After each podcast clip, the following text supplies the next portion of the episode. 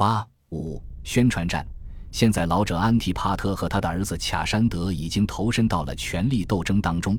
有关亚历山大大帝之死的问题也开始重新浮出水面。亚历山大大帝是中毒而死吗？如果真是这样，那么安提帕特和他的儿子们是否涉嫌其中？也许还得到了安提帕特的希腊挚友亚里士多德的相助。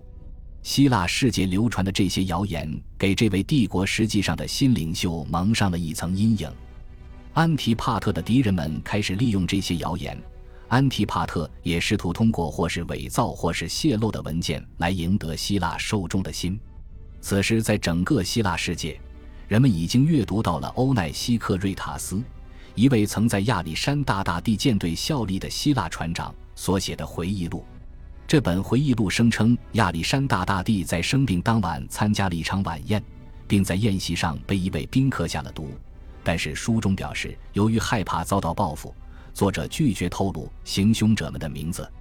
欧奈西克瑞塔斯暗示，凶手们至今依然逍遥法外，并且能够实施报复。这是一种间接指责在那之后掌权的将军们的方式，而在希腊世界中，就基本意味着那个人就是安提帕特。此后不久，虽然发表日期仍然存在争议，一篇佚名所写的希腊文论著便面世了。文中直接将欧奈西克瑞塔斯不愿说出的姓名公之于众。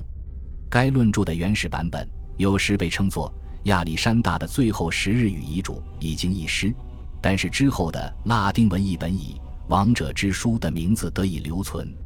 书中声称，已经得到亚历山大大帝的召唤，并且确信自己死期将近的安提帕特将藏于掏空裸体之中的毒药交给了自己的儿子卡山德。卡山德则在巴比伦与兄弟伊奥劳斯相见，然后他们一同在伊奥劳斯的男性情人米迪斯举办的酒宴中对亚历山大大帝下了毒。接着，论著以严肃的姿态列出了出席这场致命晚宴的宾客姓名，并且帮佩尔迪卡斯、欧迈尼斯与托勒密等七人开脱，这就相当于指控了十多个有名有姓的宾客为共谋者。这篇论著描述了亚历山大大帝是如何喝下伊奥劳斯为他斟的毒酒，然后感到一阵刺痛，随之大声喊叫，在惴惴不安的共谋者们散去之时，回到了自己的房间中。在这背叛之举的最后一幕中，当亚历山大大帝向伊奥劳斯索要一根羽毛来催吐时，伊奥劳斯递给他一根浸过毒药的羽毛。这份文件几乎可以肯定是一位想要争夺权力的将军所使用的宣传武器，但究竟是哪一位将军呢？由于安提帕特被指控谋杀了亚历山大大帝，而佩尔迪卡斯与欧迈尼斯则被撇清了嫌疑，所以乍一看似乎是佩尔迪卡斯或其盟友的作品。但是托勒密和安提帕特一样，都是佩尔迪卡斯的敌人，而托勒密在这篇论著中被免除了嫌疑。或许这里累积着多层材料，因为接连不断的伪造者们为这部作品添加了新的元素。无论其目的如何，亚历山大的最后十日与遗嘱表明，在马其顿的权力斗争中，弑君的指控被愈加频繁的利用，并被主要用于削弱老者安提帕特。可能是为了回应这些下毒弑君的指控，有人还出版了《王室日志》的最后一部分，这是一份严肃的。逐日记录的有关亚历山大大帝患病和逝世的见证者实录，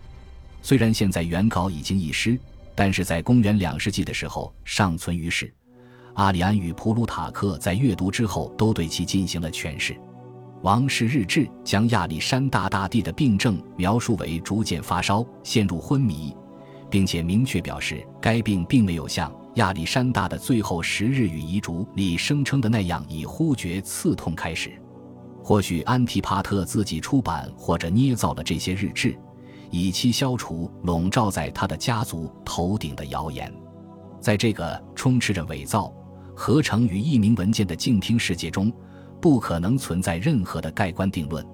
与此同时，托勒密正在埃及进行着另外一种宣传，在亚历山大大帝的亚细亚征战始终突出他自己的角色，而掩盖佩尔迪卡斯的角色。当托勒密开始撰写这段历史的时候，佩尔迪卡斯可能已经去世，但佩尔迪卡斯的支持者们以及有关他的记忆都还没有消亡。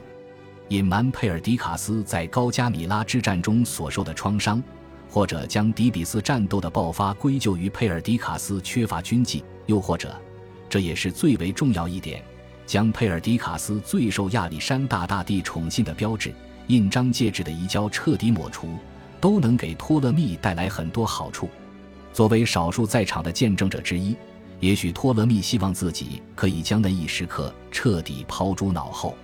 正是托勒密主导了佩尔迪卡斯的垮台，而假如后者是国王合乎法律、精心挑选出来的继任者，那么于托勒密而言可谓大为不利。其他许多人，那些相互勾结谋害他、继承了他的权利或者参与追捕他党羽的人，也同样想要把佩尔迪卡斯污名化。他们中的任何人，或者他们所有人，或许都对留存于古代文献中的佩尔迪卡斯形象进行了歪曲和渲染。我们可以发现，在这些文献中，对佩尔迪卡斯傲慢、霸道与残暴的谴责比比皆是，对他形象的描绘有时甚至近乎诽谤。迪奥多罗斯甚至用“杀戮者”来形容佩尔迪卡斯，但对于一个以杀敌为生的兵士而言，这可谓是一句奇怪的讥讽。但是，当一位领导者失败的时候，那些令他成为领导者的品质就突然变成了缺陷。佩尔迪卡斯的高傲自大与冥顽不灵，并不比亚历山大大帝更加明显，显然要缓和得多。不过，与不幸的佩尔迪卡斯不同，